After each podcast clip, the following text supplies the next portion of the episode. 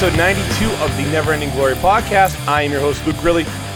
We are getting ready for week two of the NFL season. I'm here with Sean Z and Farky. Uh, Farky, Sean Z, how does it feel to know that I'm the only one with a winning record in the league from the Ville right now? We were we were screwed. Nuts and bolts, we got screwed. Uh, yeah, I don't really have anything to say. Sean, we had a bit of a shit sandwich game uh, after I lost Del- Delanie Walker and um, Danny Amendola was stuck in that uh, brutal double delay game that lasted seven hours. So I felt like they could never get anything going on there. But I lost Leonard Fournette as well. Um, but it came down to to Monday night. Uh, Marvin Jones versus Golden Tate. We sent out to the our Twitter followers um, who they thought would win, and uh, they thought Golden Tate would win, me, and they were right. So uh, Well, I was up by four. Um, thanks, LeSean McCoy, for an utter poop sandwich. And um, yeah, I didn't actually think that I would outdo duel you at quarterback. So good to see Andrew Luck come back. We'll get to some of those those points as we get into some of the game breakdowns here. I, Farky, what went wrong with your squad in week one? well, first off, I got absolutely mauled by the by the worst opponent that you could get mauled by in the league, who's the owner of Mauled, one uh, Shrek, D Shrek. Mauled City. Mauled City. Oh God, uh, I had Goodwin and um, Collins and the uh, the Chargers defense. No. Yes. Yes. Uh, Marquise Goodwin, a little bit of a, a goose egg, or a lot of bit of a goose egg after having a thigh injury. We'll talk about him later on this episode, I'm sure. And uh, same thing with Alex Collins. Uh, two guys I actually did mention um, over at negpodcast.com. Uh, we had our week one reactions, as well as today busted out the sleeper article, trade target article. Uh, I still think Marquise Goodwin is a solid trade option. Uh, going against Minnesota's defense is, is a really tough task, and uh, the quad injury didn't help either. But uh, then tomorrow, or I guess by the time you hear this, we're recording on Tuesday. We record uh, released on probably Wednesday. Um, Wednesday, we are releasing our play and fade article.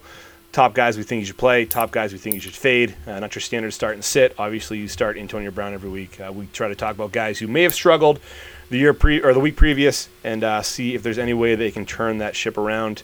Uh, and maybe a guy who excelled uh, the week before, if they're going to take a, a step back, we'll we'll put our thoughts on paper there too. Um, and of course, Mike is doing his super contest pick 'em every week. He picks his five favorite uh, bets for that upcoming week.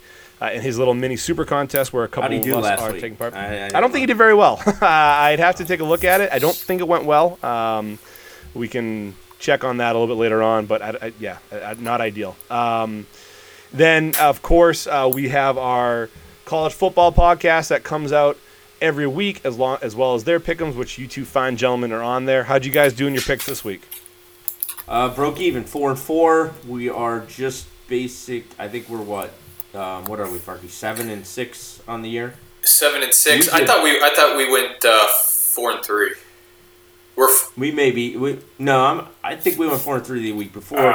Um, but regardless, what I'll say is we got a little greedy last week, a little heavy on the favorites. I anticipate actually that we're going to have a nice bounce back week three.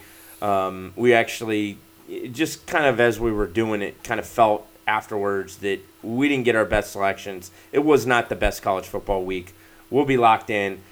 I think we're going to go ahead and guarantee at least two wins above 500 on this next one. Ooh. Three and one, four and one. It's happening. Get your pocketbook ready. yeah. It, you're never you're never So- going to lose money. So at this point, you're basically even, and we've given you about 16 games to watch that you could enjoy. Yeah.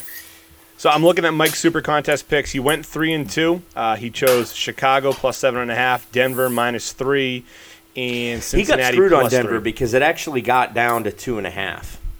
Hmm. On almost any book, you could get two and a half before the game. So a little unfortunate there. Otherwise, he'd had a. a I guess he went three, two, and one then. Actually, no, I'm sorry. He went two, two, and one because he got a push one. there. Yeah, he would have so went three and two. So a little bad beat. What were his Yeah, two so- losses? I'm sorry. But he also uh, his two losses were um, Arizona minus one and a half and uh, New York plus three over Jacksonville. So, uh, but he did choose Miami or has games he considered but didn't take. He's kicking himself in the ass for not taking these.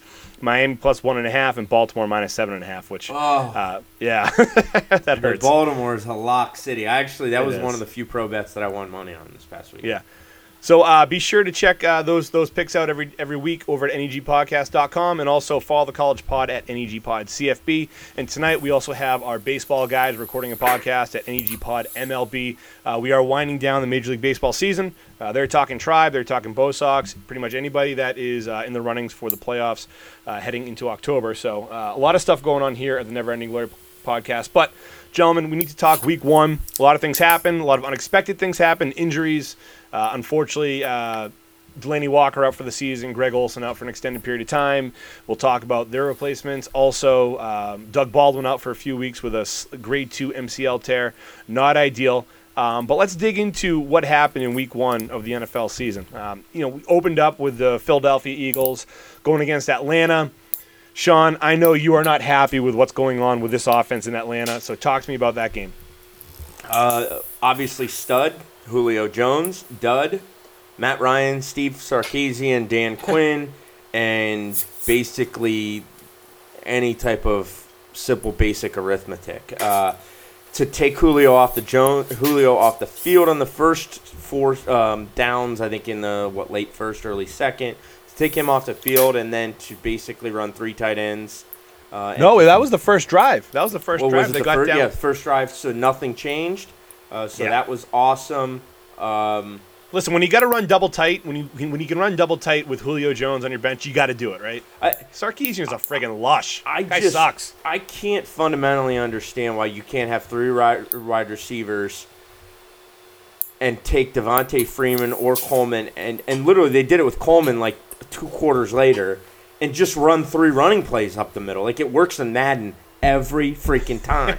it's a six to seven man box. If it's seven, then you can throw three fades to Julio. Trust me, he's going to pull down one of them. Hey, they got a quarterback problem in Atlanta. That's what I'll tell you. They, they uh, I'll say this: there was a little Jake Delhomme to Matt Ryan. Oh, oh. Well. Jake Delhomme almost beat your Pats and was fantastic, and then fell off a damn cliff. It's because of Shanahan. Shanahan gone. Shanahan leaving and, and replacing with Sarkisian. I mean, that offense turns so vanilla, and I don't get it. I don't understand how you have so much talent and get so bad there. Think, but, about, think, about, what kind of, take... think about what kind of throws you have to make to miss nine targets up to Julio. Right. Yeah. well, well, well yeah. I'll say one of them was on Julio, but he caught it though too. That that 58 yarder was a catch. Yes. Yes. So yeah, that that's that hurt that's a little bit of a job there. Uh, my takeaway with the Eagles is it's totally unfinished product. The fact they got the win says a lot. The e- the defense is what is super impressive. So that was my one takeaway with the Eagles. They're going to be a big time defense to, in, from a fantasy purpose and just overall. They're going to keep them in games until Wentz is back. And I think Wentz is probably not back, particularly if they win this week. They can hold him to week five or six because um, mm. there's no need to play him. What? No thoughts on Jay Ajayi scoring two touchdowns against you? None. He played thirty-seven percent of the snaps. None. That's just Farkey. strictly luck. Farkey, thoughts on Philly? Oh, Philly! I, I thought their defense, same as Sean said, I thought they looked good. I, I don't particularly like Kevin Foles playing quarterback. I, I don't think he's all that good. I mean, he made a nice. Kevin Foles is that Nick's brother? No, I said having Foles. Oh, sorry. Kevin Foles. no, so I, he's kind of blah to me. But uh, on Atlanta side, uh, Sean, I believe you had him. You had Freeman, right? Um, all to your points, it'd be nice to get him a little more involved in the offense. yeah, makes no sense. Um, let's move on to the next game on the schedule. And uh, you guys are Cleveland boys. You tell me, is it a win? 21 21 against your hated rival Pittsburgh Steelers. Sean, is that a win for you guys, or are, are you wanting more? Are you left wanting more? I think every Browns fan is just unsatisfied.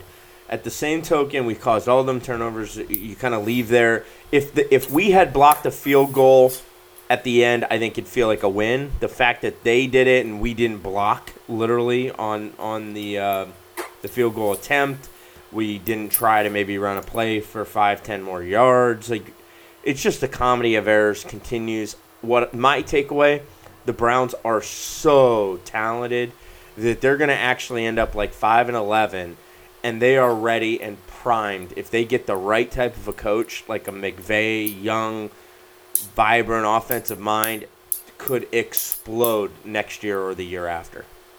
Yeah, I don't disagree with that. Uh, Farkey, what are your thoughts on the game? Browns D was my uh, was my stud. Six takeaways. Been a while since that happened. Um, anybody anybody that mentions Myles Garrett is totally on board with him, or he's going to be the, they're already behind the eight ball. So it, their chance was before this last game. Everyone saw it that watched the game now. Um, in, in no preseason, the real deal, um, what he can do, what he is. Uh, Big Ben would, would have been my dud, man. I, I just really, really odd. His roads, his he's on, he's terrible on the road. I mean, the, I know, the fact is, Ben Roethlisberger, you have to literally pair him up with someone and do home road splits. He's not. You can't play him on the road. here's another takeaway too. Tyrod, Tyrod is a perfect example of how ridiculous fantasy football is compared to real life. 24, 25 points. and and yet absolutely terrible. Oh my god. Yeah, I, I got nothing but you know hatred from you guys on the group text. Uh, obviously, I'm not watching the Browns up here in New England, but uh, when the games are on and, and they struggle, it's like, oh my God, we're gonna blow this. I've seen the story play out a million times, um, and it did unfortunately. And you know, I would have loved to see the Steelers go down in Week One, but that wasn't the case. But I think you know a player that we are glossing over here is, is James Conner. Um, did not expect him to play as well as he did. What, three touchdowns? I think 30, 33, 35 carries, over 100 yards rushing. Uh, That offense is Why a, are they gonna It's pay- a plug and play offensive line, man. right. So right. So why are they playing? Why are they considering paying Le'Veon Bell fifteen million dollars? I, I understand not. he is a tr- he is a, well. No, they gave him the franchise tag, so they want to pay him money. But we've seen DeAngelo Williams step into this offense and be a top five running back.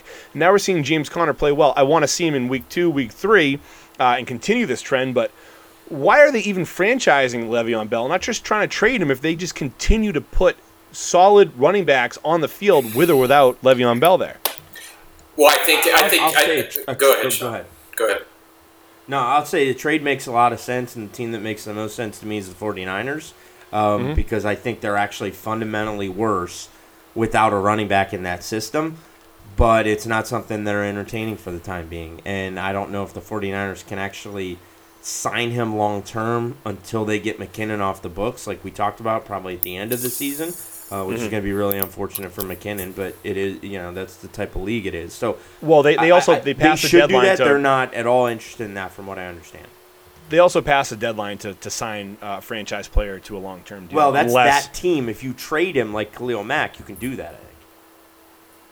Oh, okay, you might be right there. Um, okay, let's move on. Um, Cincinnati, Well, Farkey, what- Indianapolis. no, what was Farkey's point?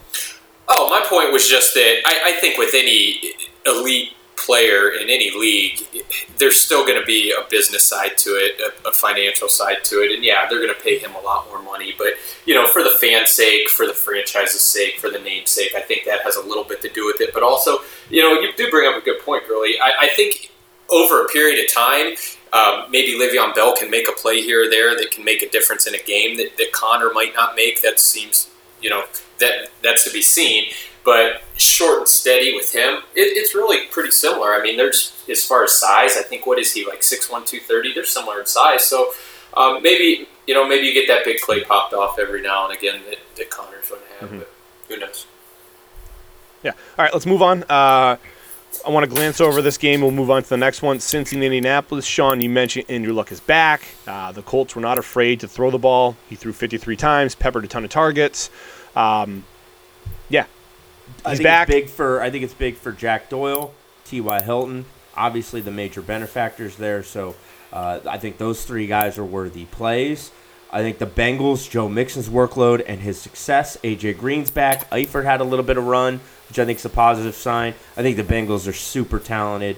Uh, I think as we continue to look at them through the year, that that's going to be a roster and a team to watch. But uh, yeah, not not a you know ton more to take away other than you know Dalton did some you know kind of Dalton things, interception, you know a couple decent touchdown drives. But uh, I think the best thing is Andrew Luck seemed like he was Andrew Luck again.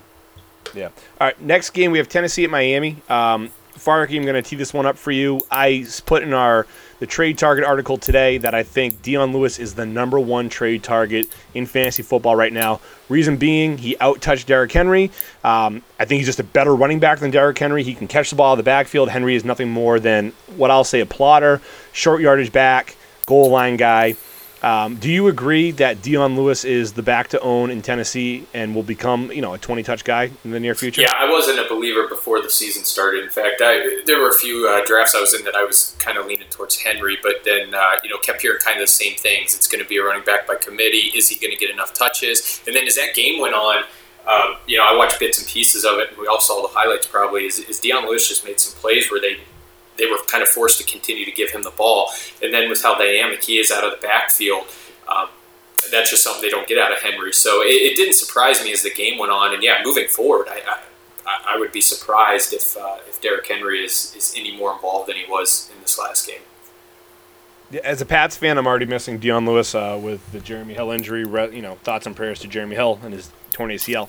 Uh, but Pat signed Kenjon Barner today. One catch there is, before he got hurt, Delanie Walker got called for a holding, a horrible holding call I think Henry would have had a 60 yard touchdown run. So there is some home run to him, but I think it's feast or famine. I agree with you guys, but I, that that is one caveat there that it was it was as suspect or bullshit of a, of a holding call as you could possibly imagine. If they don't call that and the stat line is totally different and the narrative is totally different. You know, and one and one sure. other thing, real quick, to keep in mind too is for, at least for me watching parts of this game is to me this is kind of like the Marcus Mariota and I don't know. I know it's the first game of the season, but to to lose to a, a Miami run Blaine, Blaine Gabbert team, I don't know, man. He was he wasn't very good. And it, Ryan Ryan Tannehill, or I'm sorry, Ryan Tannehill. They've just been waiting and waiting and waiting for Marcus Mariota to pop yeah. off, and it's.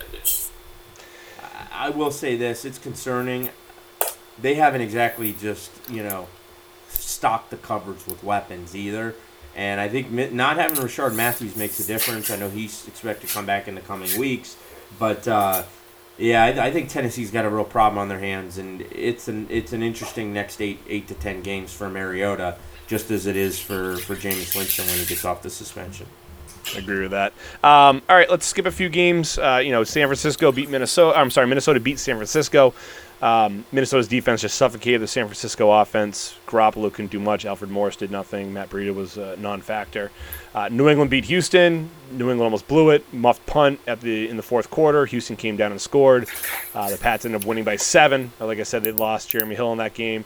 Uh, Chris Hogan struggled as well, and um, the Patriots. You know, Phillip Dorsett was a bright spot there. He's one of my favorite waiver wire targets. See, I, I, actually I vote that we enact anytime we talk Gronkowski, you have to say future Hall of Famer uh, Gronk. Oh, fine, I, we don't have me. to say his full name, just future Hall of Famer Gronk. Perfect.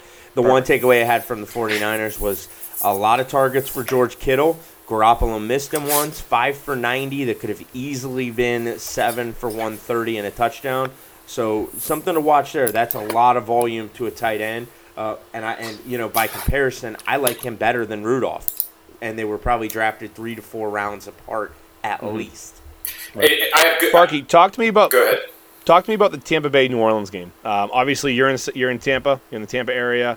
Nobody expected Tampa Bay to go into New Orleans and put up 48 against one of the best defenses from 2017 and get the win with Ryan Fitzpatrick at quarterback. Is you mentioned on a few pods during draft season, during preseason, that Tampa Bay is kind of getting fed up with Jameis Winston.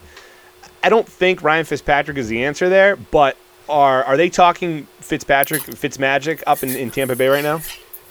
They're, I think they're just on cloud nine because they never expected to put up 48 points in a game this entire season. But I'm, I'm sticking to what I said before before the season started. We did that preseason pod on uh, on Winston. He's he's going to come back and throw for 4,000 yards because I was jacked about what DeSean uh, Jackson was going to bring to the table before the season started. And yeah, sat him on my bench in two leagues uh, this past weekend, but uh, but he, he, still got the job done. Uh, I don't know what to think of this game because that New Orleans D was shoot, I started them in, in two out of four leagues, and I know they were probably ranked top 10 going into that game. So it, it was kind of a tough read there. Tampa Bay's defense still blows again this year, and they haven't done much about it in the offseason. But um, my biggest takeaway, at least if you want my opinion on Ryan Fitzpatrick, is it, it's not even going to be a, a quarterback competition when Winston comes back.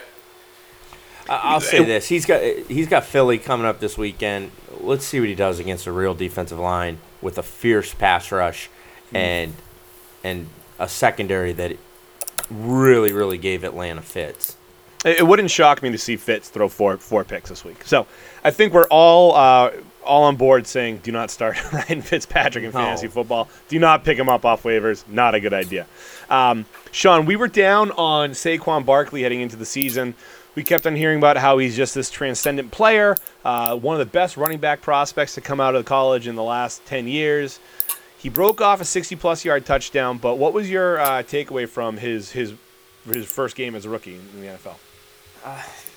I, he's a home run hitter that's going to strike out a lot. Um, that said, I, I I think the takeaway from here is Giants fans got to be increasingly concerned. Eli is kind of doo doo. Um, Beckham, I think, is going to be a monster. I think he's a top four receiver this year, maybe top five.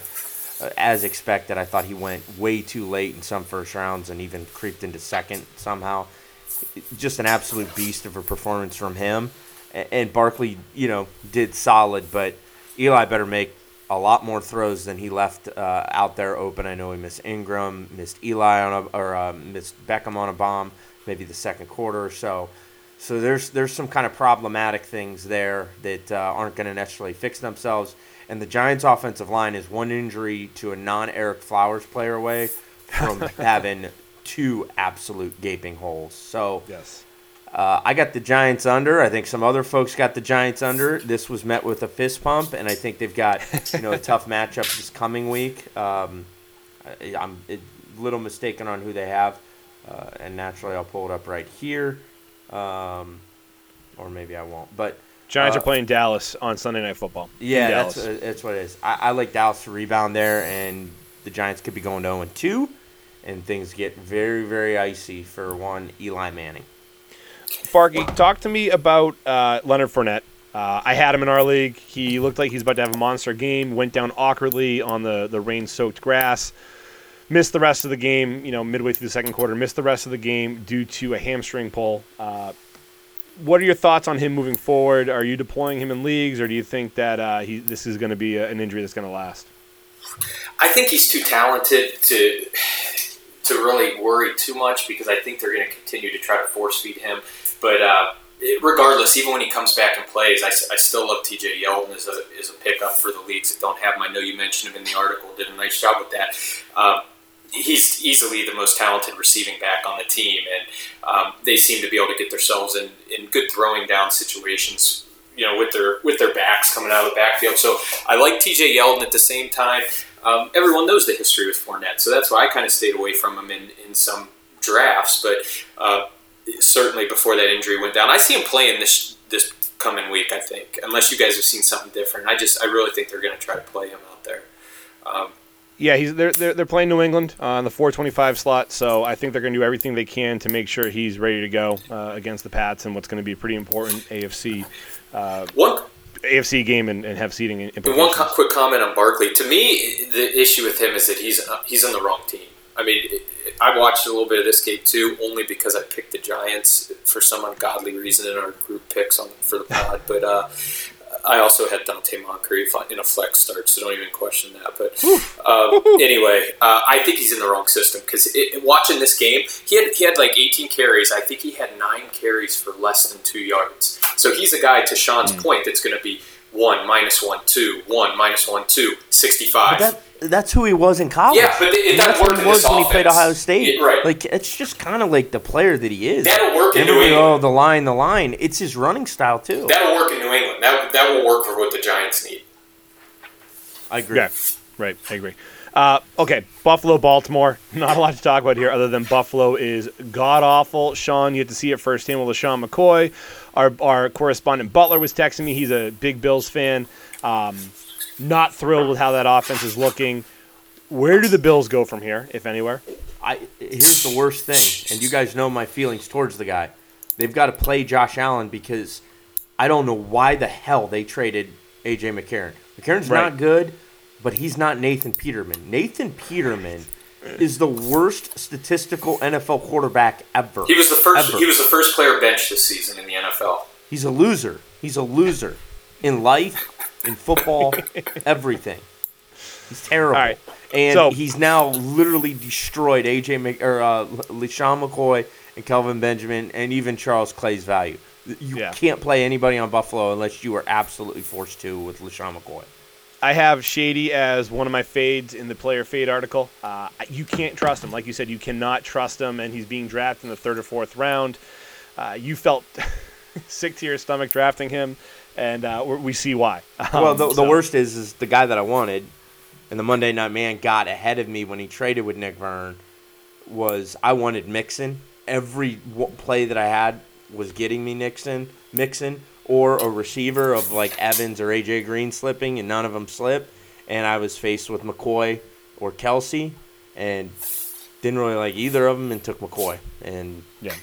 I, I owe the Monday Night Man a comment on here too. When we did the when we did the post uh, draft pod, I was putting his team down as the one that I liked the least, and that was mostly because I, I just hated Mixon going into the season. He drafted him in both of the leagues that I'm in with him, and it's proven to be a pretty good pick. So kudos. Uh, they they played they played uh, Indianapolis. Let's pump the brakes. Let's see him against a real defense. That's fine, but he looked he looked a lot better than other he's guys. getting looked. 80, Yep. 84% of the, Yeah. the Right. snaps. It was a very It's valuable volume pick. play. Yeah. Yeah. Gio, Gio Bernard had two touches, so he, they're you know they're making Mixon for sure a three down back. I mentioned that as part of the, the week one fantasy. I'll say this: takeaway. you need He's Gio Bernard, and if you don't have him and you have Mixon, you need to add Gio Bernard and or trade for him. Yeah. Um, all right, Kansas City, Los Angeles. This is the last game, or one of the last games I want to touch upon before we get into uh, week two. A lot of doubting Mahomes heading into the NFL season. Is he ready to be an NFL quarterback? And I think he proved to us that that yeah, he's the real deal. I mean, granted, two of his touchdowns were shovel passes, which are super cheap points, but us Mahomes owners will take those all day, every day. Um, is Mahomes a weekly starter now, Sean? Yeah, he's a weekly starter. I, I actually think you've got good play with him the next, or all the way up to week ten. I'm concerned about this team because it's so speed oriented, and as it gets later in the year, fatigue, bumps and bruises, and weather, I'd be concerned with the Chiefs and Chiefs in that regard. That said, you're going to have some fantastic uh, games, uh, you know, over the next four to five, six weeks post bye week with Andy Reid. Everybody knows six, his success there. My other takeaway is Joey Bosa might be a defensive MVP with how important he is because the Chargers defense is atrocious without him in the front seven. Yeah, yeah. Um, Farkey, Adrian Peterson signed two weeks ago. The guy looked like he was in his mid twenties again. How long can he hold that up? How long can he be on every week RB one? Man, I hope not long because I do not have him on my squad.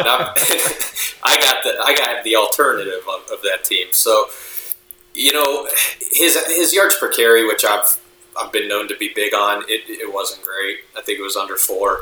Um, that doesn't matter as much as the fact I think he showed some durability because they did feed him the ball what almost thirty times. I think he yeah twenty six. Um, I would say he can probably keep this up maybe through the next two or three weeks. After that, I just I don't see how he can hold up. I mean, physically he's a stud, but um, that offensive line plays well. As I think as long as they're able to move the ball uh, in the air, it's going to help free him up a little bit more too. Obviously, being two dimensional, but um, they've, they've got a lot of pop with Chris Thompson, who I've, I've waiting in the whim on a couple of my leagues to hopefully have Peterson fall to the wayside. I think uh, you know he brings a more dynamic angle to the offense. They're, he's going to catch more balls out of the backfield. He still got touches last week, but shoot, not not from handoffs. So give him two or three weeks. Here's what I'll say. I actually think Adrian Peterson's health would benefit, and him staying healthy is going to benefit Chris Thompson. A, he can play a whole season.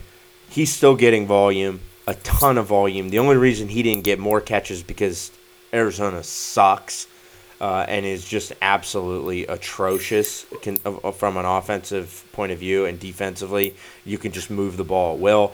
I, I actually think the pairing is perfect and you're going to have a week like Sunday, but I think you're going to have a lot more where throw two or three more catches Thompson's way, and he's going to get red zone second and third downs. Uh, inside the five or ten might be a little different Right. with Peterson, but I, I, I think you're good with both of them. And that's where I'm Um, being a little selfish. Is that yeah, he was targeted seven times. Thompson was, and he caught six passes. So he, I mean, there was definitely value there with what he scored last week. But I, I don't want him to turn into a Kamara who's getting six, seven, eight, nine carries a game. I'd rather him, you know, not get hawked inside that five yard line, which obviously is going to happen. Yeah, I think that's yeah, I I'd agree.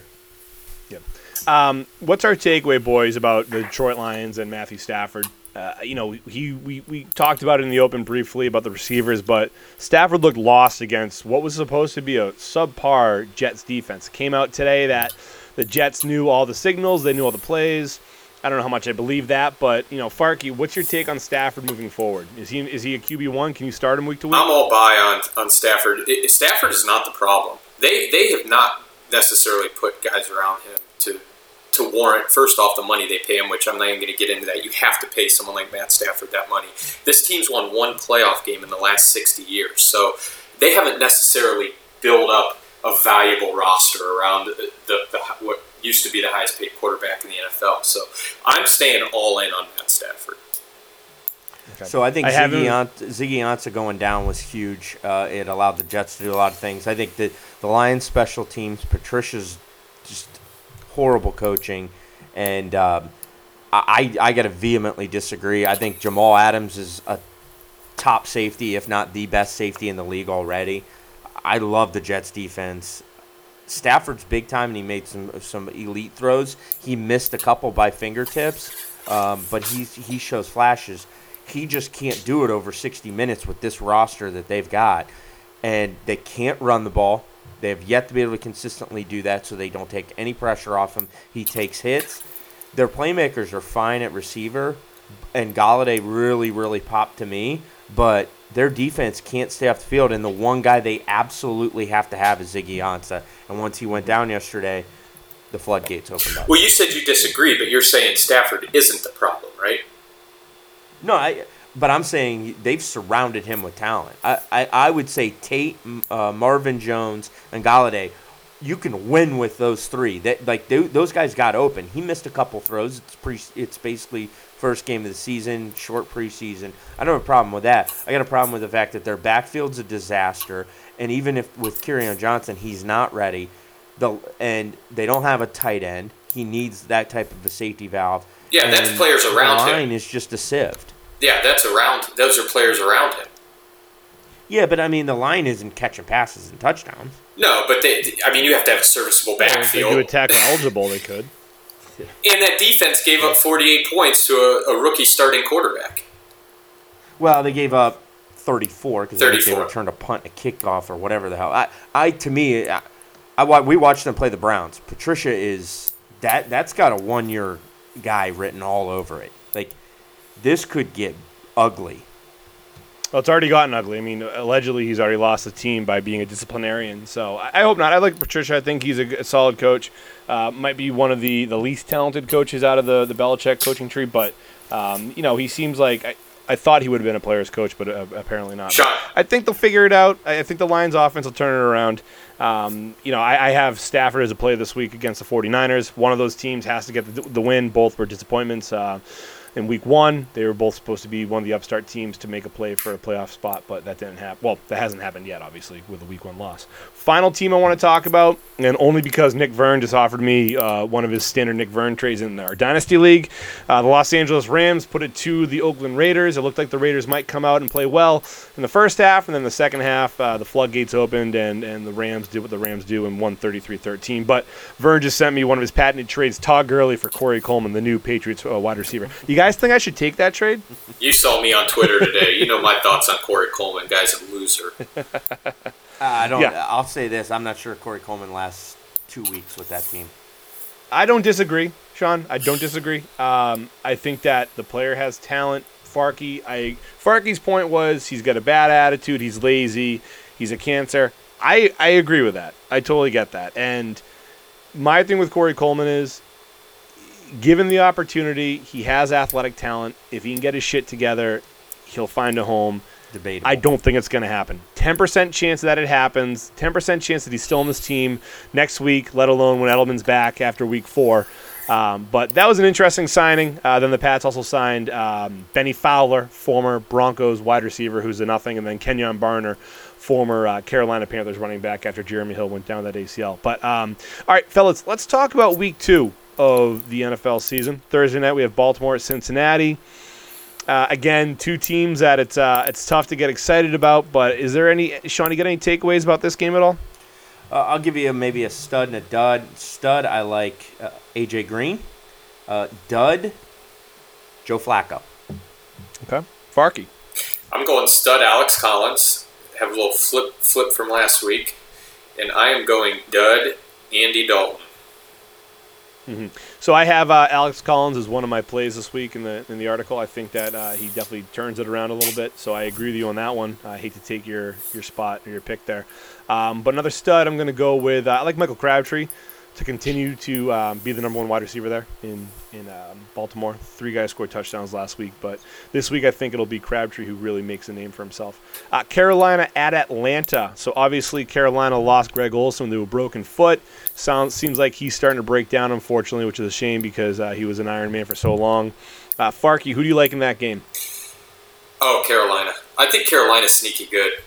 I, I, I, had a conversation offline with someone about that going into the season. I think their defense is better than people think to give them credit for. Um, Carolina mm-hmm. for me.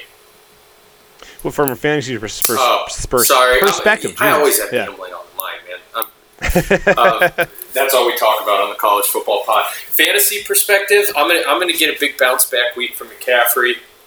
Um, he didn't put up what I thought he was last week. Dud. I am going Matt Ryan times two, two weeks in a row. So Jaylon uh, Smith actually locked down Christian McCaffrey along with the Cowboys linebackers. Cowboys have a better defense than people realize. It's their offense that takes all the headlines, and when they kind of lay an egg like they did, they're going to get some of that. Now I agree with Farkey. Some of that was the Panthers. D. Deion Jones went on the IR today. Right. That's going to reap benefits for one Christian McCaffrey. Watch for a seven plus catch explosion. So I think that's a major stud.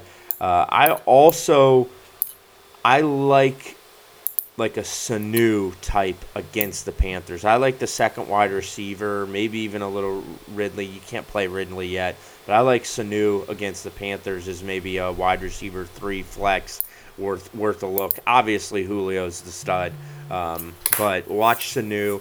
This game might get up and down a little bit, so um, just something to watch.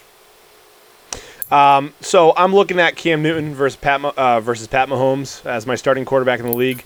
Uh, as good as Mahomes was, I think I might actually go Cam just because they also the Falcons also lost Keanu Neal to that. I, I, uh, you, I think you absolutely have to go Cam in a dome. No brainer. I think the weather is going to play in this this week. Mahomes outside at Pittsburgh. Who knows if it's a little rainy, wet, sloppy. C- cuts down on Kansas City speed. I think that's a no brainer, Luke. Yeah. Um, and duds. Um, Oh man, uh, I'm gonna go. I hate and I, I, hate to do this, Sean, but you know Devonta Freeman. Uh, I just I do not trust Sark. He is just really frustrating the hell out of me. Uh, the, the, Panthers shut down Zeke for the better part of Week One. Uh, I just think Freeman's gonna get bottled up this week and, and see. And, and, he had that knee injury as well that knocked him out of Week One too. So uh, not ideal. Um, all right, we got Los Angeles at Buffalo. I don't think there's any studs on Buffalo. I think, fellas, we can just say everybody's a dud on Buffalo. But Sean, who do you like coming out of uh, Los Angeles, the Chargers? Oh, I think obviously Gordon Rivers. Uh, the play though is, is, and they probably are getting dropped before people look at who they're playing week two. I think the Chargers D is in prime for for a bounce back. I if the Bills start Nathan Peterman I'm not sure that the Chargers don't go from what the worst defense in the league, other than maybe New Orleans and Tampa last week, to a top five streaming option.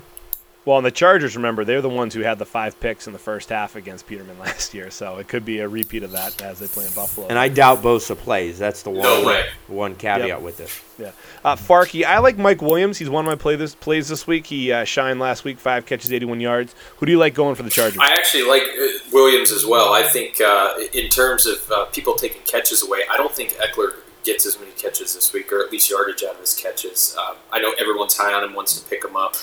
Uh, but as a flex play, maybe that's that's where he's at at best. So I'm with you in, ter- in terms of wideouts, Ekeler, and then I'm sticking with it with the reliable. I mean, Philip Rivers is going to sling that thing all over the place, and I'm hoping mm-hmm. it's going to go to Melvin Gordon out the backfield.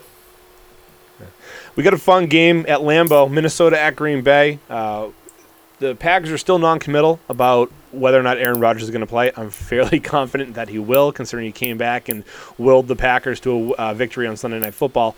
Uh, but Sean, who do you like in this game on on both sides of the ball? I wouldn't play Aaron Rodgers. Hot take. I don't care if it's a division game. I think the swelling probably kicks in. It's obvious he took some stuff. He had that thing in a sling brace, um, some contraption, uh, specifically had very limited movement. I just wouldn't play him. Um, I'd take the L. I think Dalvin Cook's going to be a monster in this game, just similar to what Jordan Howard did and gashed him. I think he'll get more touches, so I think he's the play. And I think this is a, a 23 to 3, 23 to 6 game written all over it. Particularly if Rodgers doesn't play. Rodgers well, plays, Rodgers, then it's probably closer, but I just I don't think it's a smart play to play him if Rodgers doesn't play, it's, it's probably 40 to 3. Do you see how bad Brett Hundley was? And he's going against arguably a better defense in Minnesota uh, this, this, upcoming week. But um, I like, I, listen, I plan the flag, Adam Thielen. Uh, I, I mentioned the Sunday night uh, recap that Thielen versus Diggs. Thielen came out week one. I think he's going to come out as the leader again uh, for the Vikings. Uh, Farkey, where are you on that side of the equation? Are you on Team Thielen? I know you got Thielen in Dynasty, but you know, take that out of the take that out of your mind. Who do you like more, Thielen or Diggs for the rest of the season? Diggs. Diggs was my pop back guy of the week this week in the NFL. Um, I know he scored a touchdown, but man, I, he was a dud for me, especially having him in two weeks. Um, all day Diggs, and then also I agree with Sean. I think this is a huge back bounce back game for Dalvin Cook. I think Aaron Rodgers plays, and I think it's definitely one of the best games of the week to watch. Definitely looking forward to that game. Um, Houston at Tennessee. We mentioned Tennessee. That offense is kind of in flux. We don't know what's going on with Marcus Mariota. Left the Week One game with a elbow injury. I'm assuming he's going to play, but I'm not sure. Uh, Dion Lewis has stepped up as the de facto running back one. And also, without Delanie Walker there, um, I really like Corey Davis to step up and be a really solid uh, wide receiver one. He's my play for this week. I think he's going to have his first career 100 yard game. Um, Sean, Corey, we Corey Davis got 13 targets last week. Right. Oh, he gets a ton, of, a ton of targets. I mean, he's the he's the number one option there now uh, with Delanie just obviously out, but before that he's looking slow. But um, Sean, we we talked about Jonnu Smith offline last year. Um, I think you guys got him in Dynasty. He's a third round pick. A lot of people didn't know who he was in the redraft world, but if you play Dynasty, uh, you know who he is. He's a super athletic player. Do you think he can come in and be a, a solid starting option at tight end for uh, for the rest of the season? Yeah, and I would actually go as far as to say I, I, I think sometimes what can happen, particularly with, and it hasn't happened in Dallas yet, although I, I predicted it, you get rid of these guys that are a little bit the safety net, but they're almost kind of dragging the offense down. I think they can be a little quicker. Uh, I, I I think Jonnu Smith steps right in. Can they don't skip a beat uh, with regards to Walker. Walker's a better route runner, but he's not as athletic as Smith is now. So I, I like Smith a lot. Um, he's probably in the, the the 10 to 12 range as far as tight ends, uh, but but a good play at that. Uh, and honestly, I think this game is which line holds up better and Houston's, for all accounts, was awful against New England, and they're one of the five worst lines in, in the NFL. If they can't protect in this one, but then again, if, if Tennessee goes to 0 2, um, Taylor Lewan doesn't play. Th- this this has got some big big early season factor for, for both of these two teams that thought they, they could win the the AFC South. So this or at least compete with Jacksonville. So this is going to be very very interesting this early in the season and Sean, to, to, your point about the uh, the Houston offensive line, they also lost one of their starters for the season. Um, I forget what the injury was. I forget the name of the guy, but uh, that that line continues to get worse because they're they're now playing a backup for the rest of the year. So, uh, great point about Houston, and they got to keep uh, you know, Deshaun Watson upright. Um, and as long as they do that, I think they should be successful. But that that, that is a big if. Uh, Farkey heading into um, Cleveland at New Orleans game. Where are you at on this one? I'd be lying if I said I wasn't going to bet the Browns to win the game. Um, God, they're going to they're going to give up points. I mean, Myles Garrett, he'll put pressure on on Drew Brees, no doubt, but they're going to give up points. Um, I think, in terms of fantasy starts, sneaky Josh Gordon start, maybe at a flex position. I don't think it's sneaky at all. No, I, I think it's a straight up wide receiver one. I honestly I think both teams have tons of starters in this one. The Browns to win the game are going to have to slow it the hell down. And even then, I think they're still going to be able to get up and down. Gregg Williams is a perfect defense for Drew Brees. He's going to literally carve, carve. him up. Um, I think Tyrod's going to play better in this in the in the dome, kind of controlled conditions. I think Landry, Gordon, hell Callaway might be a play in this one. Um, Oh, uh, in, that's a- in a deep super cut. deep leagues. Leagues. Njoku's definitely a play. Hyde's a play. Duke Johnson. I, I think it's just play anybody and other and anybody in this game that you've got on your roster, unless you've got you know superstars in front of them. I think it's got 35-31 written all over it. I like the Browns with points. I like the Saints to win. So, Alvin Kamara scored 30 plus fantasy points last week. Uh, Farkey, chances that he does it again. No, because I think Michael Thomas is going to have about 300 yards receiving. I don't know. Denzel. right. Was, I'll say this: Denzel was pretty good. He's I mean, he- he's good. Michael Thomas is enormous, and he Drew Brees will just target the shit out of him. So what do you have? 11 catches or 16 catches on like 19 targets last week. He'll he'll just Yeah. keep feeding, feeding, feeding, feeding. Browns mm-hmm. gave up 84 plays. I know it was overtime and everything. They- They're just on the field too damn much. Some of that was the weather.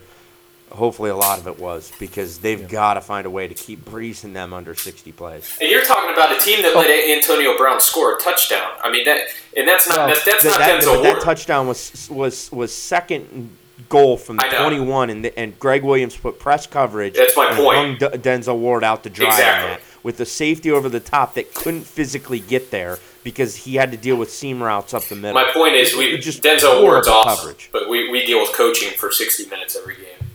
All right, fellas, you, you guys can do this on the State of the Browns podcast, which hopefully is, is coming out here this week. Um, let's let's uh, keep it fantasy Looking related rushing here. us. Before, well, I don't want to turn this into a two-hour pod. It was all those about fantasy Gregg Williams takes and Denzel embedded Ward. in there. It was fantasy takes galore. Oh, Denzel Ward, yeah, for everybody's playing in the IDP league. Well, if he, if you got a, a wide receiver one going against the Browns, you better not play him against the Browns. That's right. Bench right. Michael Thomas. You heard it here first from Sean Z, baby. Um, all right, New York at Miami. The Jets are playing uh, um, at home. This will be Sam Darnold's debut in New York. Uh, any way that uh, Sean, you think he is able to uh, replicate what his his week one success looked like? I mean, what? The fact that the safety over the top blue covers didn't get over and he hit Robbie Anderson for a touchdown, or that he, you know, gifted one the first play of the game. I think the Sam Darnold hype. I actually hope it goes on for another week because I know it's ending the following Thursday in up in Cleveland. I know that for a fact. um, that's a Take fact. it to the bank. That's a cold, hard fact. Uh, this game I could literally care less about. Um, Great. there's barely anybody worth playing in this other than Quincy Enunwa, who Yeah. is a wide receiver three, automatic start, uh, flex player, uh, just because he's getting six to seven catches every game as long as he stays healthy. I'd say in PPR leagues he might be a wide receiver too. Again, He, he might be. I I, really like. he is Yeah. the Jets one, not Robbie Anderson. Robbie Anderson is another sink or swim player. He Yep, he yep. swam last night because he got one catch for 41 yards, or I think that was the touchdown, 41 yards. Other than that, poo poo.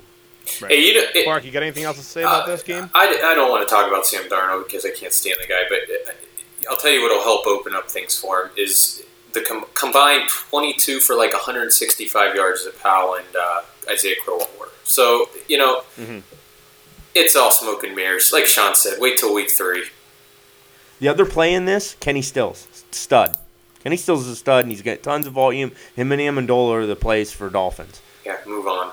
Game sucks. So Kansas Kansas City at Pittsburgh. Ton of fantasy points to be scored here. Um, Sean James Conner can he can he do what he did again? Is he a hundred plus Absolutely. yard guy Chiefs every week? defense sucks. The Steelers play all of them. Watch the weather, but you're playing all of them regardless. Uh, Juju, Antonio Brown. I think Roethlisberger with the big bounce back. This has just you know him four touchdowns written all over it, 300 plus yards. Conner I think has a monster game. Um, and it, it'll actually get interesting if Conner has a monster game here. What's Bell doing and what, what's his plan? uh, Farkey, you know, Kansas City has Tyreek Hill. He was really the only skill player that broke out. Had three touchdowns, one being a punt return, uh, two being long receptions from, or was it that was a shovel pass as well as a long reception from Patrick Mahomes. You know, we talk about boomer bust players, and I'm waiting for the other foot to drop on Tyreek Hill. Is he just going to continue to be a f- every game have a 50 yard catch where he gets in the end zone? I mean, what, what's going on with this guy? Well, he's starting. He's got consistency now under his under his wing with what seven catches last week. But I, I agree with you. He's but that's a product of uh, his athleticism. So I, I think he's a guy that you continue to play, you continue to start. I, they don't have a lot of guys like him unless Kareem Hunt makes makes some big plays coming out of the backfield. He is the guy, and it doesn't look like Sammy Watkins is going to step up and, and earn any type of paycheck either. So um, I'm not counting on Sammy Watkins. I, I would run Tyreek Hill into the ground as a starter if I had him in my fantasy league. Now I'm yes. not saying they're the same position, but Andy Reid uses Tyreek Hill how he used Brian Westbrook out of the backfield, getting him the ball in space, routes, lining him up in the slot at times. I think he's the modern day Brian Westbrook from a gadget perspective, um, and I think Andy Reid just utilizes them just perfectly. Which is surprising because I feel like Kareem Hunt would be a better mold for that. And you know they went away from Kareem Hunt in the pass game last week, and you know 49 rushing on 49 yards on 16 rushes, had zero zero receptions, which was a huge disappointment for those who drafted Kareem in the first round. Uh, but you know, oftentimes, you know, Andy Reid goes away from some of his stars. So I wouldn't be too discouraged by Hunt only putting up less than five fantasy points last week. I think he's he's due for a bounce back game. You know, Sean mentioned there's a lot of fantasy points to be scored in Kansas City at Pittsburgh. So I would deploy Kareem Hunt, any starter you got on Kansas City. Travis Kelce, again, a huge disappointment. Yeah. One catch for six yards, I believe, on six targets. I think he bounces back as well. Uh, I just think what happens is sometimes Reid knows, okay, it's going to work to Kareem Hunt.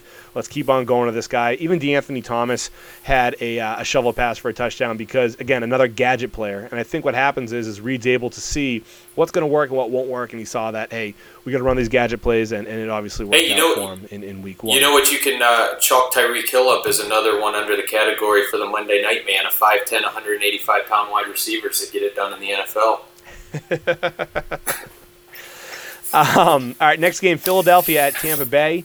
Uh, gentlemen, I, am tempted to start Peyton Barber as my RB2 in our league. Uh, I also have Jay on the Eagles as well. As Sean mentioned, only on the field for 38% of the snaps. I think that was more of a product of game flow, but I do get the concern with Darren Sproles and Corey Clement being there.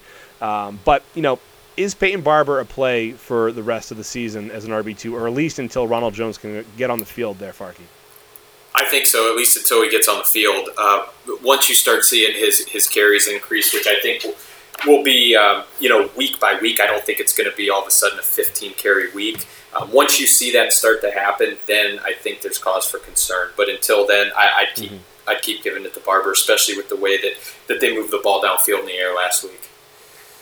If Peyton Barber was a five fifth year guy, it'd be one thing. Peyton Barber's a third year guy. He's better than Ronald Jones. Ronald Jones has to show anything and something before he gets any, uh, you know, projection or uh, or hope. I, I think he's a solid flex and in some, I think his bye week start, he's the perfect uh, you know RB two to have uh, to be able to slot in there and, and replace because he's giving you the volume you need. And I think he probably would have gotten more if the game plan wouldn't have just you know just been gapingly wide open uh, mm-hmm. to throw it up to DeSean and Mike Evans and, and even Godwin for, for the Bucs. One yeah. one thing to think about though, Sean, keep an eye on that I've that I've heard coming from that camp over there down here is that he he got uh, Jones that is got like seventy five percent of the ones carries in, in the preseason in practice, and it, that's just strange. It just goes to show you how goofy everything leading up to the actual you know start of the season is. Well, I think they wanted they spent a second round pick on him. They wanted him to succeed. They wanted to put him in, a, in a, an opportunity to, to be successful, and it just didn't pan out. Well, that, that, I, that tells no, me. That, yeah, I, like we gave him every opportunity, and damn if he didn't piss down his leg. But what my, my point is though, that's this was leading up the week into the first game, and then he doesn't even get on the field. So it's like, why even waste that time? Right he was a game day actor. you know, it's crazy. It's crazy. So, um, all right, Indianapolis at Washington. I think we touched upon both teams. Uh, you know, Adrian Peterson has an opportunity to really have a big game against the Colts defense that is, you know, less than mediocre. Um, you fellas got anything to talk about with this game? Not necessarily, Farkey. If you got some. No, not really. I'd like to see, uh, like I mentioned, I'd like to see Thompson get a little more involved, uh, you know, in terms of carries. But uh, as as long as uh, Peterson's able and willing to carry the load, I don't think it's going to change. I mean, yeah, I'll be interested to see what the weather is. Honestly, it's another another spot yep. there where you got to watch. That field can get super soggy. Um, so you could see some real low output numbers. I had Crowder versus Josh Gordon. Obviously, took Josh Gordon because of what I think, but also um, even if I didn't like what Gordon was, it was more of an indoor versus outdoor play. And um, I think it's probably good conditions for, for Peterson. It's probably good conditions for Alex Smith. He's just that type of a quarterback. He's going to be able to play in this, slog through it. Uh, I could easily see kind of you know two touchdown type performance for him and get you solid output, all things considered. One, one other quick thing is I I was a little disappointed in Wilkins, Jordan Wilkins. I I thought he had an opportunity last week to really separate himself from Marlon Mack for when he returns, it, like he did in the preseason leading up. And I don't think he did enough. I think um, that gap's starting to, to close now, and that when Marlon Mack returns, I think it's going to be a committee until they make a decision or until they trade for Le'Veon Bell, but we'll see if that happens. Um, all right, Indiana or Arizona at Los Angeles Rams. Again, I'm petrified of anybody in the Arizona offense right now against the Rams. Uh, Sam Bradford looked terrible in Week One. The Rams have a shutdown, lockdown D. Uh, they'll get after the quarterback. David Johnson will get his. I mean, I think he'll still f- flirt with 100 yards from scrimmage and get a few catches and hopefully find the end zone. But Larry Fitzgerald, I don't like. You know, Christian Kirk. Chad Williams, all those guys, I'm, I'm fading. I, I got two plays here, and the reason being is the Rams. If they've got one weakness, it's defensive on line the linebackers. Mm-hmm. I think mm-hmm. that was highlighted by Jared Cook and Jalen Richard. I think this is seven, eight catches from David Johnson. I think that's they'll look at that, get him in space against those linebackers, and just dink and dunk the hell. And I also think Seals Jones is a big time play this week yeah. too. Uh, he's kind of a tight end, 15 plus but he can be a nice plug and play if you've lost Delanie Walker, if you lost Greg Olsen. Those two guys are premium fantasy plays this week, and then every single player on the Rams skill wise is a premium play as well. The three receivers, Goff and Gurley, those are all those five. Play them, and it's going to be the Saints Browns game. Okay. Fark, you got any other thoughts on that? No, I don't disagree with any of that. Other than I, I really like Kupp this week. Yeah. Okay. Uh, Detroit at San Francisco. 49ers looking to bounce back. So is Detroit. Uh, Jimmy Garoppolo really struggled against the Vikings, who just bottled him up. Uh, Farkey, you're a Goodwin owner. If he plays, do you like him to have a bounce back game against the Tiger, the, the Lions? Not really. No, I think I think he's going to tough it out because uh, all the hype leading up to the season, there was a lot of anticipation for him to play. But that is that's a goofy injury. It really is for anybody that's had a, a bruise like that. I mean, it can nag.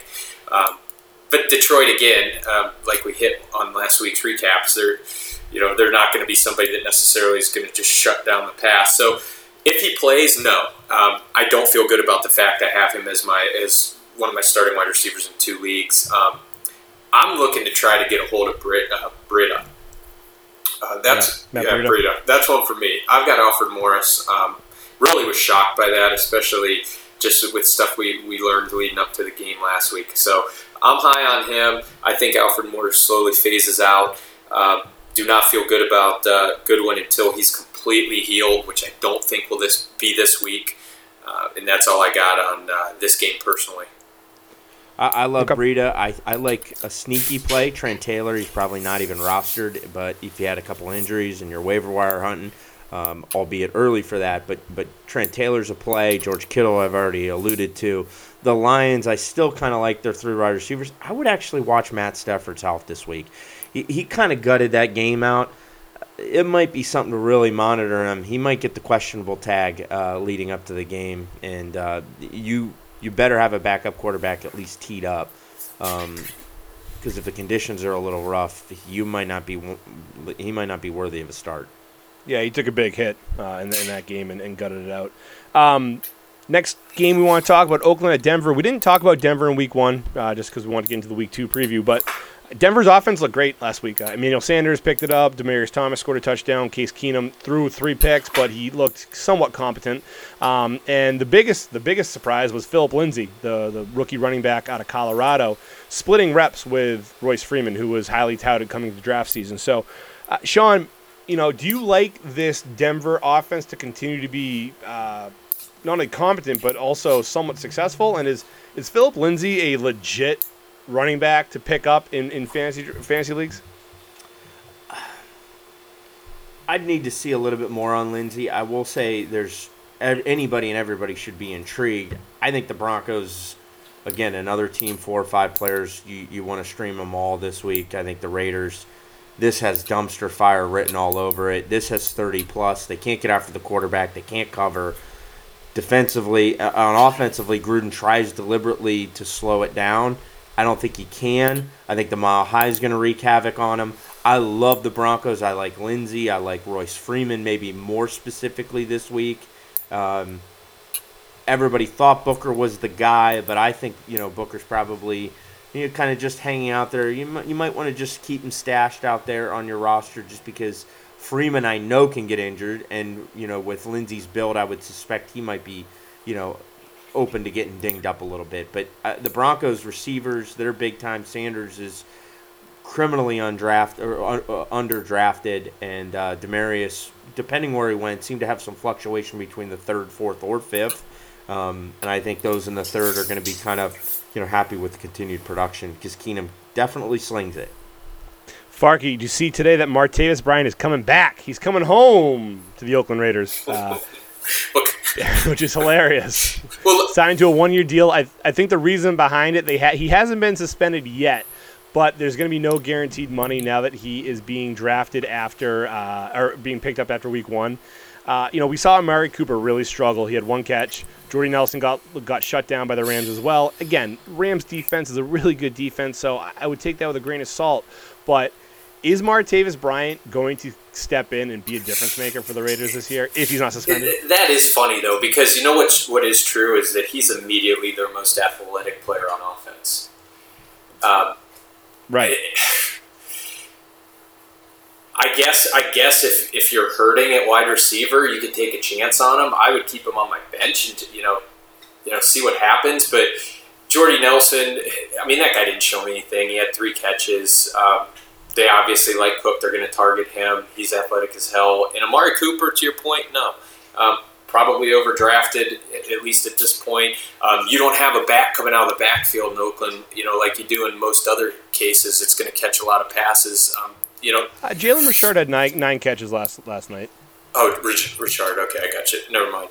Um, I was thinking more of Marshawn Lynch, so that points that points mute. But um, you're not going to have a big workhorse um, running out of the backfield like you know you do maybe in, in other offenses. A lot of carries individually, like Marshawn Lynch had 11. Um, they're not going to do that. They're going to try to probably dink and dump more. I, I would play Martavis Bryant maybe in two or three weeks after he got on the field, but I'm not buying into it immediately. No. Okay. Uh, Sean, any other thoughts on, on Oakland, sad Oakland D? I think the uh, Martavis signals they're moving Amari into the slot. I think he played a lot in there and it still struggled, but – uh, Amari Cooper has to play in the slot. He, he can't play outside. The production's just utterly atrocious when you look at the, st- the stats. Uh, he, I think I saw something where like the last 30 games or maybe the last 24 25 games, he's been inside of like 39 yards like 12 times. He doesn't I mean, have any speed. That's a wide receiver one. That's atrocious. Right.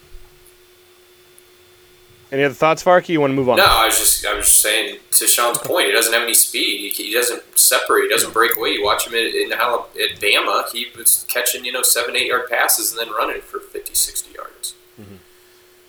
All right, uh, the game I'll be watching on Sunday, New England at Jacksonville. Uh, Chris Hogan really struggled in Week One. Hall of Famer Gronk, or, or future Hall of Famer Gronk, was did Gronk things and, and, led the uh, led the Patriots offense you know, we talked a lot about the the Patriots running backs uh, just because it's always a, um, a, hot topic here at the Never Ending Glory podcast. And James White did what James White does: caught a few balls, scored a touchdown, and um, you know, solid RB two, RB three, and then Rex Burkhead handled the the load. Uh, and unfortunately, I mentioned a few times Jeremy Hill out for the season with a torn ACL, who looked solid before he got hurt there. But um, Sean, are you going against the Jacksonville defense? Would you consider benching Tom Brady here? I mean, it, it depends on who your options are. Um, if you got Jimmy Garoppolo, I think you would. Uh, mm-hmm. You know, some people have that. Um, I don't know if you had Alex Smith, I think you would. Uh, it's really you know if you had Case Keenum, I think you would. But and I'm not in love with this. I just I kind of see a 16-13 type game. I think a Gronk, Gronk's a play. Um, I mean, who How else? about Phillip Dorsett? Phillip Dorsett stepped up, six catches, 77 yards, I believe it But was. you, and a you know how. Belichick can be. Hogan could be a better play than Dorsett this coming week. Right. Yeah, I agreed. So Uh, I don't know if you can bench him, but if you have another option, I think you strongly consider it. Farkey, where are you at on the Jacksonville side of things? And anybody that you would consider playing uh, other than Leonard Fournette if healthy? Cole. Definitely play Cole. Um, I had I had to take on uh, New England, which is because I had Burkhead in two leagues. I'm sitting him. I'm not playing him in this game. I'm, if I have if I have a running back that's going to have 18 carries, he better be over four yards a carry or at least get in the end zone. And so that he was one of my biggest disappointments this past week. And then, uh, you know, he he was grossly under targeted. I'm not saying it wasn't, you know, it didn't work out well for New England, but man, I expected more out of him. So he'll be on my bench this week. Uh, I will not start Donte Moncrief in any league. Uh, pro, I, I may consider playing uh, Yeldon over uh, over Burkhead this week. So if if Fournette's playing though, obviously you're not going to start Yeldon. Who would you be considering playing over Rex Burkhead? Alfred Morris or Chris Thompson. Okay. Well, I think that's fair. I, you know, Rex, it was disappointing. I thought he'd get a few more balls. Uh, it, was a weird game for the Patriots, as it always is. It seems like, but um, but no, I, I agree with that. I, I'm starting Dion Lewis over Rex this week, um, and I, I think it's a better play, and uh, we'll, we'll see how it ends up for us. But uh, I think this could be a game in Jacksonville. I'm not sure what the line looks like, but I would not be shocked if Jacksonville walks out with a win here. I mean, the Patriots look great against Houston, but Jacksonville at home, that defense is just still really, really good. Um, it's going to be a, a tough, uh, old school smash mouth game, and I don't think there's going to be a ton of fantasy points. So I'll probably start Tom Brady. I got to choose between him and Jared Goff in one league, and him and Deshaun Watson in another league. It's tough for me to bench Brady. I'm hoping to do that. This, I'm hoping to make the right decision this week, but we'll see. And I'll be up. like you, Grilly. I'm just praying Bron- Gronk leaves. uh, Hall of Famer Hall- Gronk Yeah, leaves the uh, leaves the game healthy. And when you got when Yes. you got three guys that are that close, probably with what the let's call it projections are at. I mean, how do you not how do you not start Brady? Yeah, no, it, it, it is tough to sit Tom Brady. I mean, I, I sat him last year in the playoffs. Fortunately, that actually worked out for me. They usually tail off at the end of the season, not at the beginning of the season. But I just think Jacksonville's just really, really good, and Hogan struggled so much that you have to rely on on soon to be future Hall of Famer Gronk to really carry your team or carry your quarterback sometimes, which it happens. And and, and you know the the Jag the Jags don't have a great safety play. Their, their linebackers aren't great in coverage. Obviously, it's Jalen Ramsey in the pass rush that really gets that really gets that defense, uh, um, you know, uh, to that elite level. But uh, you know, Gronk will get his. So it'll, I'll be torn on Sunday. We'll see how it goes. Probably, you know, go with my, my heart, not my brain, and, and go with Tom. But we'll, we'll see how it plays out uh, at probably about 4:20. Just keep that Steelers playoff game in mind, and then it'll help you just. Yeah, oh yeah, yeah. You're right. Uh, Sunday night we have New York at Dallas. The Giants are ho- are heading into Big D, uh, Jerry World, playing the Cowboys. You know, Sean, we, we talked a little bit about uh, our thoughts on Saquon Barkley, Eli Manning, um, as well as uh, Odell Beckham. But you also mentioned you thought Dallas is a bounce back game this week. So so what do you see happening, and, and what do you see the, the fantasy points going to? I, I see a monster game from Zeke. I think Dak bounces back as well. Um, I think Dallas's defense is primed. Beckham makes some plays, so he's a start.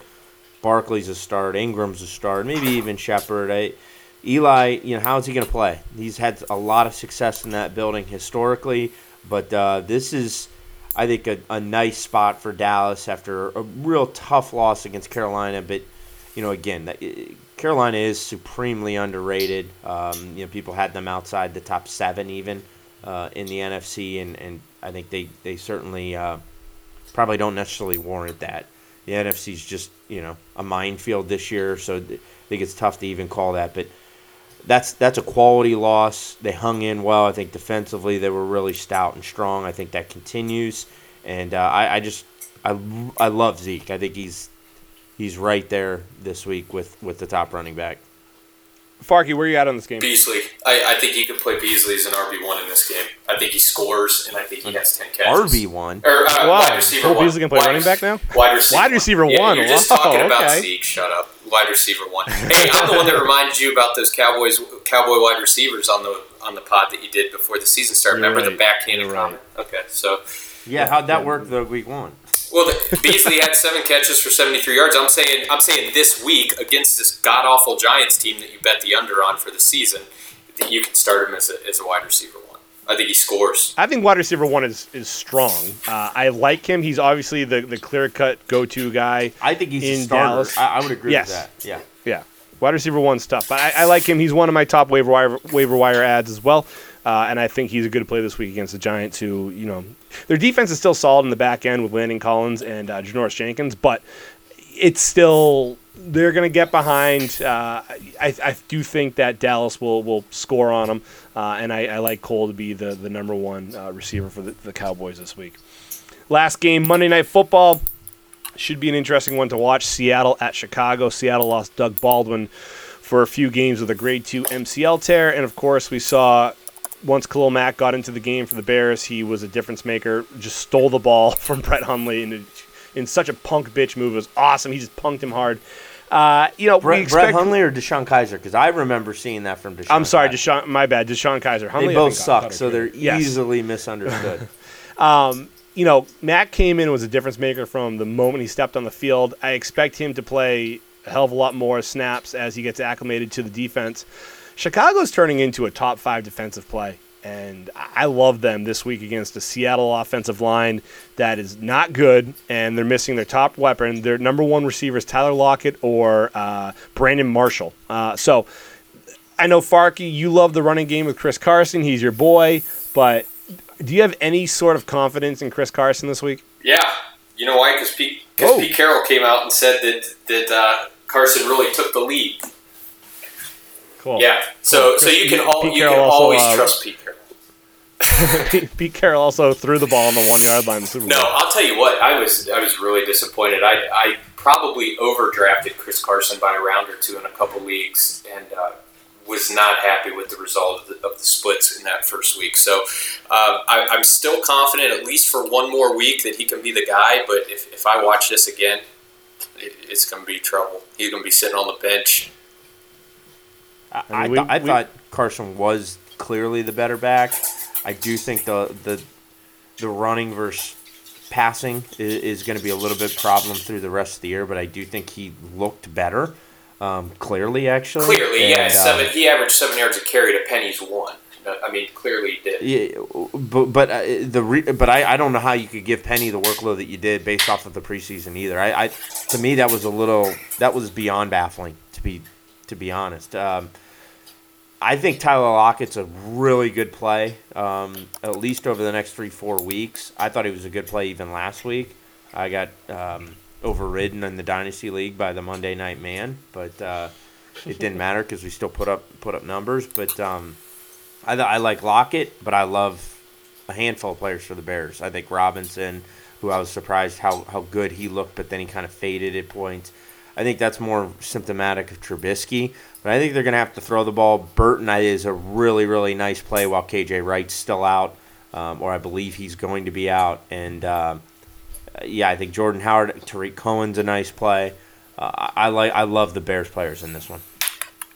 Well, funny you say that because I just uh, traded for Trey Burton in the league from the Ville. So um, looking forward to that. Literally just said, let's do the trade. So uh, I'm hoping you're right. I'm hoping you're right. Well, what's Uh, the details of the trade? Let's hear this.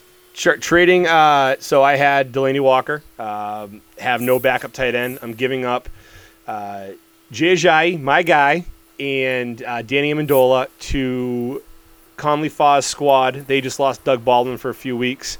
They had George Kittle and Trey Burton. Uh, I'm getting back Trey Burton and Mark Ingram. So Oh the way I my look at this trade, I have Peyton Barber These on my bench right now. You stole. Peyton Barber will. Peyton Barber will play for me for the next few weeks. Well, uh, so I'm we've got our Mark first Ingram. robbery, Yeah, live robbery on the pod. Oh my god! Hey, you heard it here Why first. did Here, it, like. Jesus Christ? it, it fills a need for them. I mean, they need a wide receiver. I think Amendola has. He struggled in week one, Amendola's- obviously. oh my god! but uh, yeah, yeah, really, tell who, who's your next best receiver? You know what? my next, uh, my ne- uh, Chris Godwin is on You the would've bench. Tr- This doesn't. You would have traded Godwin and Amendola, they actually asked for Godwin. I said no. I'll give you Danny Amendola. and Uh, they didn't asked ask for George again Kittle. and said, "I." What would you have said if they said no? It has to be Godwin. I would strongly consider it. But I, You I full of shit. You just said okay, fine. Uh, You're full of shit. we need Uh, to, these guys, We- they don't. they- oh, he said no. We can't push. we need to find a way to post whatever the conversation is going to be with the Monday Night Man once he catches wind of this trade. Nah, he, nah. Here's the thing. Mark don't. He's not gonna care, and I'll tell you why. He is so locked in on how good his teams are. He's in that mode where he doesn't care what anybody else is doing. His team's the best. Like I, you think I'm shitting. M- Reggie Brandon ta- Cooks Reggie, as my number Reggie three. talked shit to him at 315. At 330, the perfect product was already like 25 points up on him and berated Reggie and Rue the rest of the Browns game. And then berated him all last night and then berated him again today. That's dangerous ground this early in the season. It is, but I mean, he's always done this. This is his MO. Yeah. Well, that's how that's who he is. That's who he is. All right, fellas, great chatting with you guys tonight. Obviously, uh, we had a lot to talk about. Week one in the books. We're all excited about uh, you know the, how the fantasy season is, is. Well, I'm excited about how the fantasy season's going in a few leagues. In other couple leagues, I'm uh, struggling. Went four and four this week. Yeah, I'm in eight leagues. I'm a degenerate. Judge me for it. But um, you know, we'll be we'll be back next week. Uh, obviously, we're gonna recap week two, and we're looking forward to week three. In the meantime, we're gonna be churning out articles left and right. We got podcasts coming out. I'll be doing the Patriot Way podcast here. Uh, hopefully, recording that tomorrow or Thursday, and then getting that out there before the game. Uh, lots to talk about there. Uh, Sean, you guys gonna be doing the State of the Browns weekly, or what's the plan with that? No, we're, we're probably, uh, you know, one every three weeks, four weeks. Browns play Thursday night Jets next Thursday, so we might do one, you know, later that week or weekend uh, after after the first three. See where we are. Um, hopefully one, one, and one maybe, but we'll see. Okay, Farkey. Uh, you know, what what are you guys talking about coming up in the college pod? Buckeyes, baby. The Buckeyes. nu- nutrition value of corn again. No. Um, here's the thing about the college pod. The college pod, what what people need to do to follow the college pod is to make money. Because all, all joking aside, we, we did kill it last year on our pod picks. So we'll bounce back. We're about e- just over even right now, like Sean mentioned. But uh, get on there. Good, good picks. Don't pay to follow one of these Yes. losers on Twitter. Follow Nah, them it- at- it's a little NS NSFW. Uh, not safe for kids in the van, but drop them off and then pop us in after. We get some college football takes. Uh, get your fix before the weekend, and, and we'll get you primed and geared up. Maybe every once in a while we throw Premier League bet in Saturday morning as well, so you can really fill out a parlay. Yes, you will. All right, gentlemen, good luck this week. I'm not playing either of you, so I, I wish you the best. Uh, and we'll talk next week, all right? Late. Later, and no matter what, not Nathan Peterman. Perfect.